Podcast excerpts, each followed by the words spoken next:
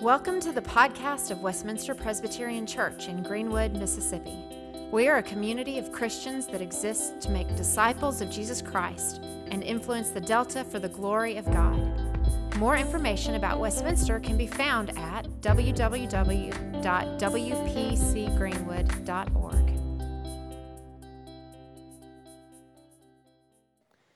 and if you're staying in here uh, with us, invite you to open your Bibles, or you can see it there on your bulletin, Luke chapter 3, 15 through 22. And um, if you are uh, visiting with us, welcome. So glad that you're here. Ho- really hope uh, that your stay in at Westminster at Greenwood is is good. Um, is a, a, warm, welcome, worshiping experience. Um, if you see one of these uh, in your pew and you want to just, you know how these things work, right? You take a picture of it, scan it. Um, and there's a small, very little uh, form that you can fill out. If you want to do that, great. Uh, we appreciate it. If not, it's a free country. Do what you want, right? Um, hey, so yeah, this morning we're in, we've, we've been going through a series in Luke um, that, as you see there at the title or the, the front page of our bulletin, that you may be certain. Uh, we're looking at the different truth claims of Jesus, uh, this time through, through Luke. And uh, you know, Luke doesn't allow us to think that this is make believe, that this is just, you know, it's stories you tell your kids when, when they're afraid of the dark to make themselves feel better. Like, this isn't Aesop's fables or ancient clickbait. Um, you know, we didn't get a chance to explore this last week, but if you have your Bibles up before this passage, the beginning of Luke, um, Luke begins with some very specific historical markers. He's, he wrote, in the 15th year of the reign of Tiberius Caesar, where Pontius Pilate was governor of Judea, and when Herod was tetrarch of Galilee, he lists all these names. He says something happened then. And it's easy to kind of skip over all these titles and names and say, look, let's just, can we just talk about Jesus? But what Luke wants us to know is, is he is talking, he is telling us something about Jesus with all these names, that, that this is very real. And so if, if Luke wrote it today, it might sound something like, you know, in the year when Joe Biden was president and when Tate Reeves was the governor, you know, when the world was in a pandemic and, and masks and vaccines were on everyone's mind, you know, in the year in which Mississippi State won the College World Series, um, and when Taylor Swift was putting out an album like every month, um, in the day when people spent their leisure time doing dances on TikTok, Like, something happened right, like right then. And, and I love this because Luke just mentioned all the movers and shakers of this time period. Um, and if anything big happened, you would think surely it would have happened to these, these people, right? Just like we think today that big things happen to big people in big places. Uh, you know, th- we think like, like Adam Schefter, he's going to break the news, right? Or uh, Ben Shapiro or Fox News or, or whoever will, will tweet about it. But, but here we find that when the biggest news ever broke. It didn't come to those in the know. No, it, it wasn't a song by Taylor Swift or danced about by Addison Rae. We see that after 400 years of silence, no, no prophetic witness, no word from the Lord, after 400 years, the word of God came to John where? In the wilderness. In other words, it's not about being a mover and a shaker in, in this world, but it's about being where God's word is. Like, that's the most important thing. And you look, we've probably consumed a lot of news this week. Um, some of y'all probably, I don't know, watched or binge watched a lot of Norm Macdonald um, comedies. Um, but just like 2,000 years ago, there's, there's more important news out there than what we hear in the news. There's more important things going on than what you find in your social media feed. More important than what AOC wore to the, uh, the gala um, and this morning we come to what's truly special. It's not a celebrity, not a governor, not even a president, but God has spoken. And He's speaking here this morning. And so this is the, this is the best place we can be. And I have an opportunity to sit under His good, good word. So, with that, let's pray and, and we'll dive in. Father, show us through your Spirit what you have for us in this, this text that was written 2,000 years ago. But Lord, 2,000 years ago, you, you came and you spoke and you worked through John the Baptist and, and Jesus came. And Lord, show us what that means for us in our lives, for our marriages, for our families, for our careers, um, for how we engage in life. Show us what it means. And we ask this in Christ. Amen. Uh, Luke 3 15 through 22. This is God's word. As, as, the people were in expectation and all were questioning in their hearts concerning John whether he might be the Christ, John the Baptist answered them all, saying, I baptize you with water, but he who is mightier than I is coming, the strap of whose sandals I am not worthy to untie. He will baptize you with the Holy Spirit and fire. His winnowing fork is in his hand to clear his threshing floor and to gather the wheat into his barn. But the chaff he will burn with unquenchable fire. So, with many other exhortations, he preached good news to the people. But Herod the Tetrarch, who had been reproved by him for Herodias, his brother's wife, and for all the evil things that Herod had done, added this to them all that he locked up John in prison. Now, when all the people were baptized, and when Jesus also had been baptized and was praying, the heavens were opened, and the Holy Spirit descended on him in bodily form like a dove, and a voice came from heaven You are my beloved Son. With you I am well pleased. This is God's word. Um, so, a few years ago, I, I preached at, you know, in, in, in Greenwood, we have these things called Lenten Luncheon series that the the Ministerial Association puts on. And uh, I, so I got to preach one of these at uh, New Green Grove Church of Faith. And, um, and at the end, I, I, told them, I was like, y'all, y'all don't understand. Like, it's a huge difference between preaching like there and preaching in like my home church, uh, pre- a Presbyterian church.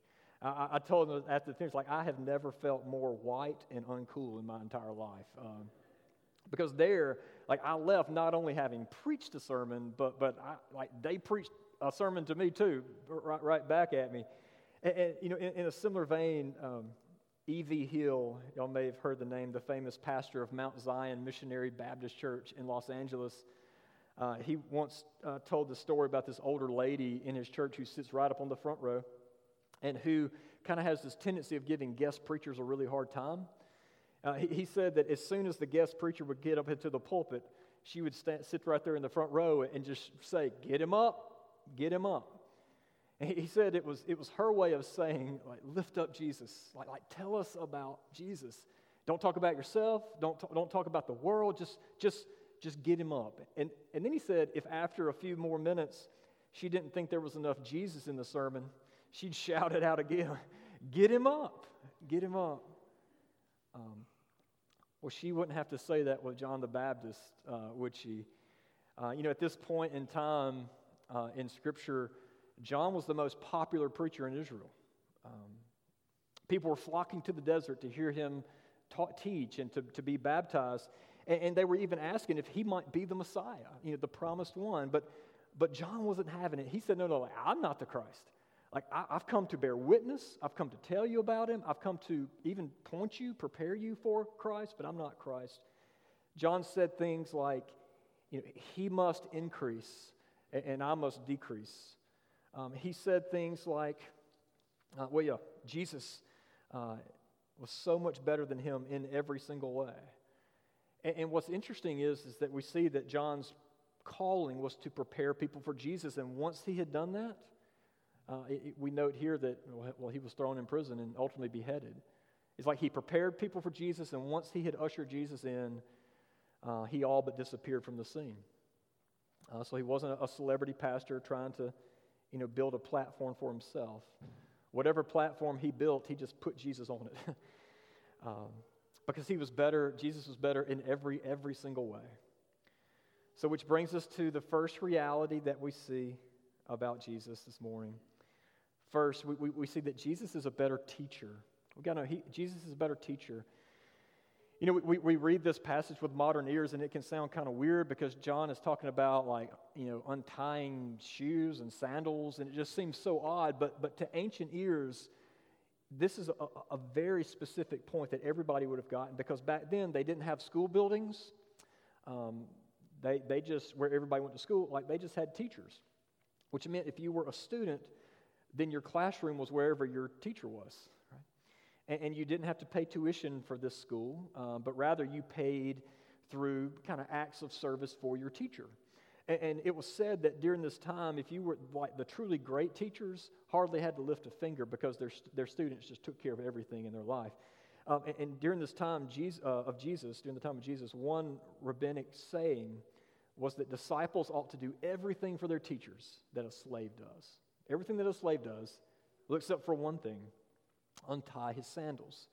And because they thought that even that was too far, that it's something just dehumanizing, degrading, uh, that they could, if so much so that they couldn't force a student to, to do it.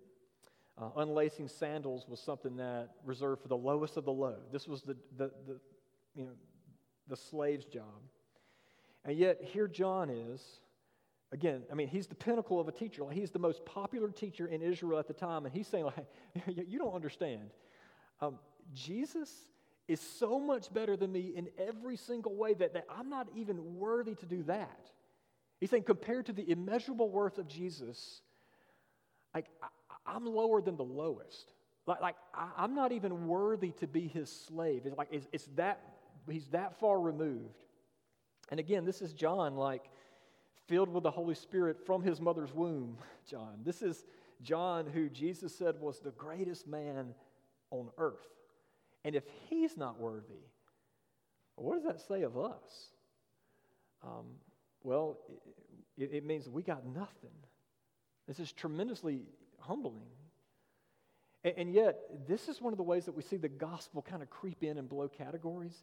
Because in a day where, where teachers were completely pampered by their disciples, where, where, where slaves untied their sandals, what did Jesus do? Jesus took on the role of a slave, if you remember. And he washed his disciples' feet so that they could have this reality burned into their minds that Jesus came not to be served, but to serve and to give his life as a ransom for, for many. In, in many ways, that was kind of like a dress rehearsal for his ultimate service for them on the cross. And, and what's amazing was, yes, I mean, John wasn't worthy. But we know this, it was like by God's grace. He hadn't done anything. It was in his mother's womb that, that God, by his grace, enabled him to serve. And, and the same is true of, of you if you are in Christ. Um, you know, we quoted from Matthew 11 earlier, but, but, but listen to the whole thing. Jesus said, Truly I say to you, among those who are born, basically anybody who's born, no one has arisen that's greater than John the Baptist, greatest man ever born, ever. But then, and we got that, but, but notice what Jesus said next. Right after that, he says, Yet the one who is least in the kingdom of heaven is greater than he. in other words, what makes you great, it, like it's not your greatness or your worthiness. No, it is God's grace to you in Christ. And in him, not only are we enabled to serve him like a slave, like Jesus doesn't even call us a slave. It, it, it's way better than that. Jesus calls you friend. Jesus calls you brother and calls you sister if you are in him. I mean, there's no one like him. Not to mention the fact that you know, up until this point, every prophet, every scribe, every teacher, it's kind of like me. You know, he just kind of echoes God's word back. You know, he says, you know, one commentator or one scholar said, or this is kind of what I think it means, is, is what they would say. But Jesus was so different.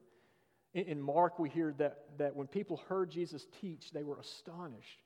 They said, nobody teaches like that because he taught as one with divine, like God given authority. Instead of saying things like, well, I think it means, or one commentator said it means, Jesus, like, literally was the Word of God. What he spoke was God's Word. I mean, Jesus is the best teacher. Uh, he's the best teacher. Um, so, would you this morning be his student? But only that, second, we see here that Jesus gives a, a better baptism you know, it's, it's interesting that baptism was what John was known for. Right? I mean, that was like literally his, his nickname, John the Baptizer. Um, it, was literally his most effective area of ministry. And yet, even this, the, the best part about John, he says, My baptism pales in comparison to Jesus' baptism. Verse 16, John said, Look, I baptize you with water, but the Christ there's, there's coming one who's going to baptize you with the Holy Spirit and with fire. In, in other words, John's saying, Look, I, I, can call you to repent. I can even put some water on you. But I, I can't change you from the inside out. I can't actually make the gospel click Um, like he, he couldn't save them or make them new. He, he knew that like only, only God could do that. And so he's saying that there's a, a big difference between an outward baptism and an inward baptism of the heart. And th- those are two totally different things uh, where, where the Spirit comes and convicts you of sin and, and draws you into, in, into repentance. And, and, then, as a result, that gives you just in Christ the joy of forgiveness and, and adopts you into God's family. And at that point, you could say you are in Christ, your hope of glory. That's conversion. That's salvation. And, and that's what happens when um, the, we experience the baptism of the Spirit. And so this is a reminder that we, you know, we can share the gospel and we can preach and we can pray and uh, we can even reach out to people in very practical ways. Um, but only God, only God can do the inward things. Uh, only God can make a dead heart come alive. And, and so, as we pray, let's, let's pray for that. Um, but, but, but John then mentions this bit about fire. You know, when, when the Spirit comes, it, it, the Spirit has this cleansing effect, this purifying effect in um, the lives of God's people. Isaiah speaks of God cleansing Zion with washing and with fire. Uh, remember from Malachi, when we went through that, God said, He is like a refiner's fire and like fuller's soap. It says that old hymn says that, that, that we sing, uh, When through fiery trials my pathway shall lie. My grace all sufficient, your grace all sufficient shall be my supply. The flame shall not hurt me, you only design. My dross to consume and my gold to refine. John's saying, look, water can hit the surface, but fire, man, fire melts out the center. It, it gets to, those deep, dark, hard to reach pockets of the heart. And, and anything that's not eternally rooted in Christ will burn. And you think about this if you're trying to clean something, you know, it's the difference between cleaning something by like washing your hands or by, by washing something and then like taking a blowtorch to something, right? There's a different level of cleanliness there. Um, fire purifies, fire changes us. And then John reminds us again that he says, look, we don't, we don't always know who's saved and who's, who's in Christ, who's, we, don't, we don't know. But rest assured that, that Jesus does know. As Peter said in the end of John, you know, Peter, Peter's like, Jesus, you, you know. Jesus, you know everything. And so it's a warning that, that in this life, though often the wheat and the weeds grow up together, you know, just like we read, what we just sang, right?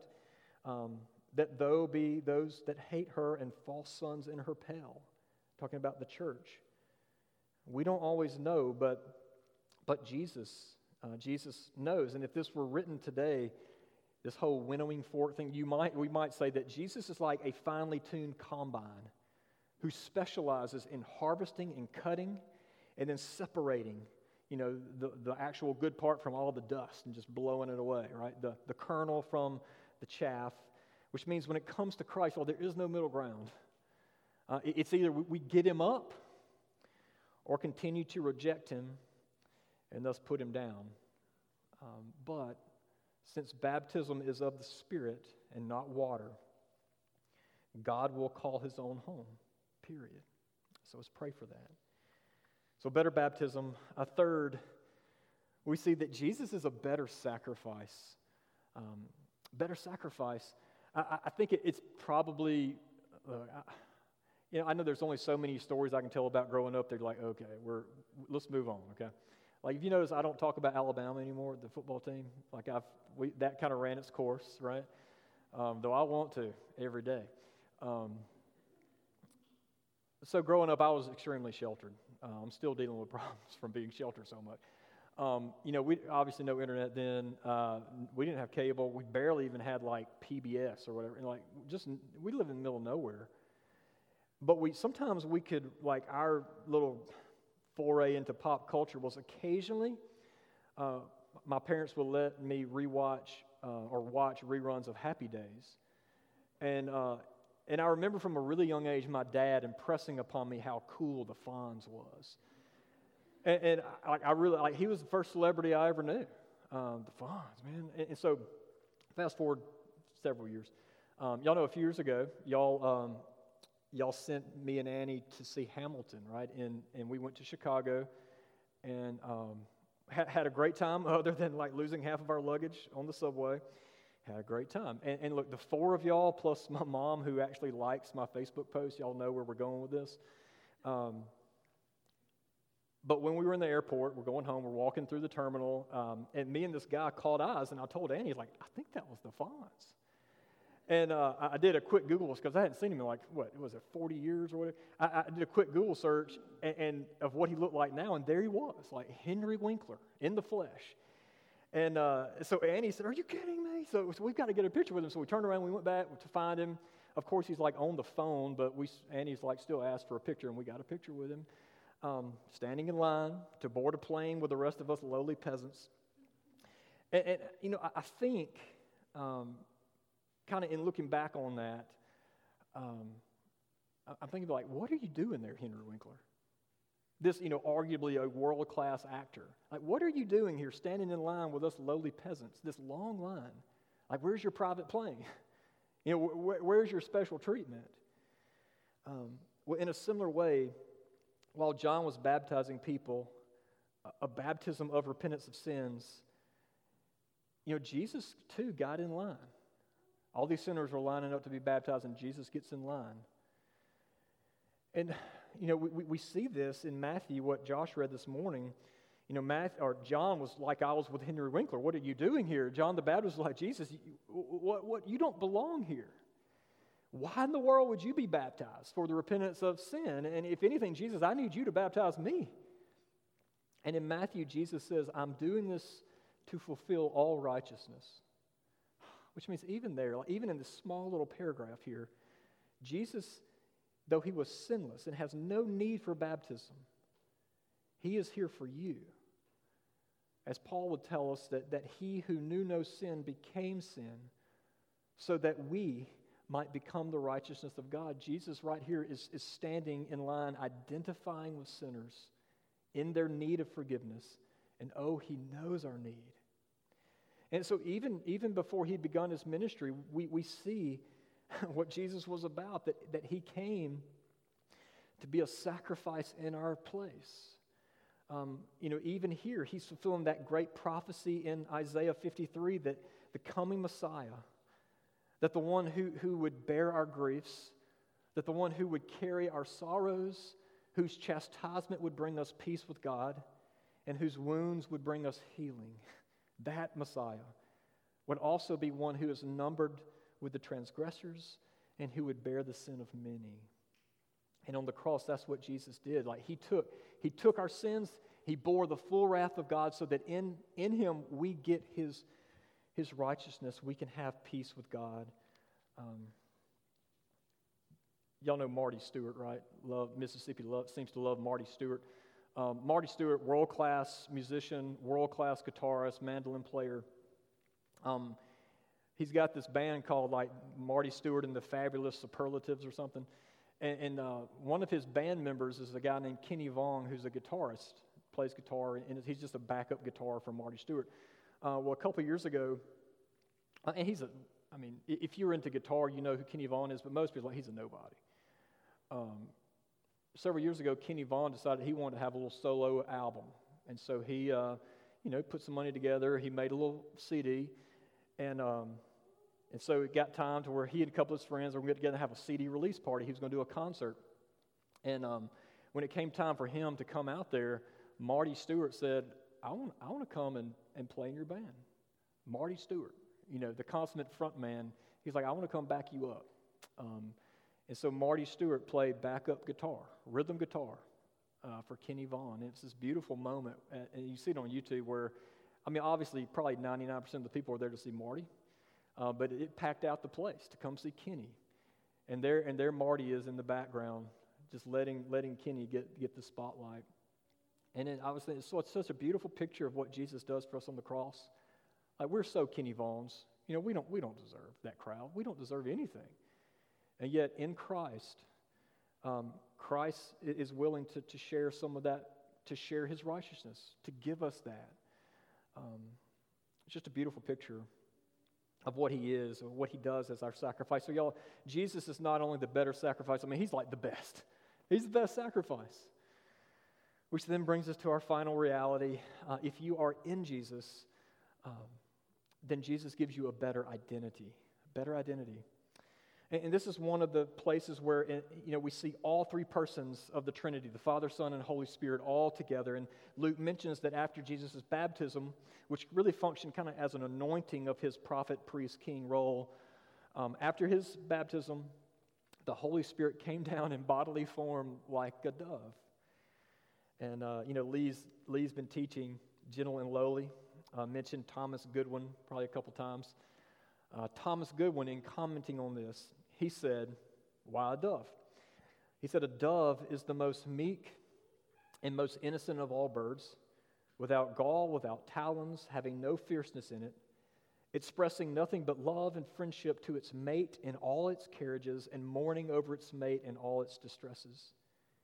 He said, a, love, uh, he said, a dove was a most fit emblem of the Spirit that was poured out on Jesus when he was just about to enter his work of salvation.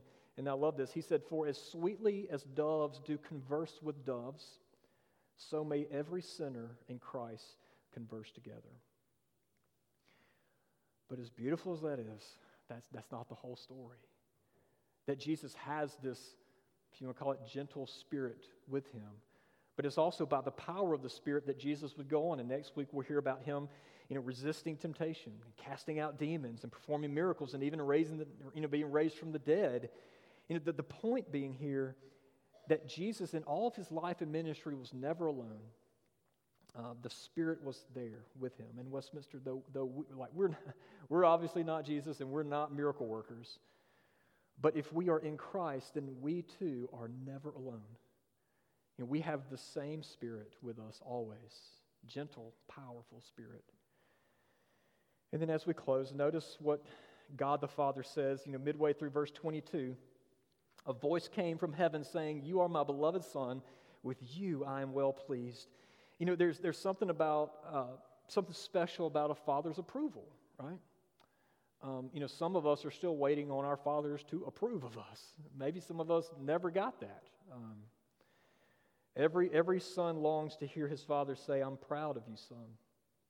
It's been said that all of rock and roll music is really just one long scream for daddy.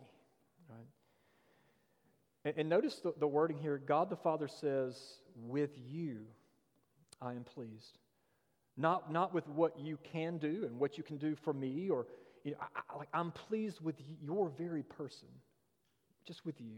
And I, I think I've mentioned this before, but Tish Harrison Warren said, It's remarkable that when the Father declares, this is my beloved Son. With you I am well pleased. Jesus hadn't done really anything much of significance or impressive. Like he hadn't yet healed a bunch of people, he hadn't resisted Satan in the wilderness, he hadn't been crucified and, and or resurrected yet. It, but it's as if God is, is going out of his way to say, before you do anything, know that I love you because I love you. Just because. And what's truly breathtaking so, so good, is that if you are in Christ, then what was true of Jesus at his baptism is also true of you now. Like, like, not after you read your Bible, not after you get your stuff together, not until you have stronger faith. No, no. Like now. Now. You know, what a, a beautiful picture we saw of this this morning, you know, of us singing, Jesus loves me um, really as a congregation, but also kind of over these newly baptized babies. It's, it, it's a picture that, you know, before they know it, before they confess it, before they can even sing it themselves, they've heard it declared that Jesus loves them. And Westminster, if you are in Christ, really, like before you do more or try harder, you too need to know that Jesus loves you. Amen? Amen. Well, let me pray for us. Father, we thank you for what we see at Jesus' baptism um, the Spirit descending, uh, you speaking. Um, and Lord, we're excited about to see and to remember what Jesus has done um, for us through his ministry, but also may this just implant in us, Lord, because most of us feel like phonies, posers, losers, or, or maybe some of us think we're hot stuff. Um, Lord, wherever we are, if we're that prideful mountain, knock us down. And if we're in the pits, lift us up. And Lord, show us that the best thing about us is you, and that in you, um, our identity is one in Christ. Uh, we're not defined by our sins, we're not defined by our failures, uh, but we are defined by one who is beloved. So may that reality identify us as we move out this week into the world. And we ask this in Christ. Amen.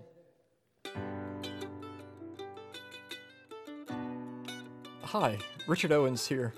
I just wanted to take a second to say thank you for listening to the podcast of Westminster Presbyterian Church. Our prayer is that the Lord would use this message to encourage you in the gospel and that you would find Jesus to be more beautiful than you ever, ever imagined. If you'd like to find out more about who Jesus is or more about our church, I invite you to visit our website at wpcgreenwood.org. God bless.